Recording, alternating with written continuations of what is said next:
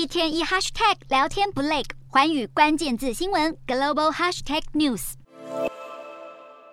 首先要厘清的是战术核武跟战略核武的差异。战术核武通常被用来对前线进行有限度的打击，攻击距离短，爆炸规模较小；而战略核武则是用来打击较远的目标，爆炸量大，也比较像是一般民众对于核武的印象。根据美国评估，俄罗斯拥有世界最大的核武库存，核弹头数量将近六千枚。虽然当中大约有一千五百枚已经退役，但也有一千九百一十二件的战术核武可以由陆海空针对目标发射。不过，有学者认为，俄罗斯使用战术核武的几率相当低。一来，乌克兰在前线的士兵分散。导致战术核武打击效果有限。二来，俄罗斯后勤能力不足，而且也不见得有能力可以处理核污染。如果俄罗斯想要威慑乌克兰，必须针对城市攻击，但如此一来，会让强调俄乌一家亲的俄罗斯看起来就是在屠杀自己的同胞。俄罗斯少数可能使用核武的情境只有以下几个，分别是俄罗斯先受到核武攻击。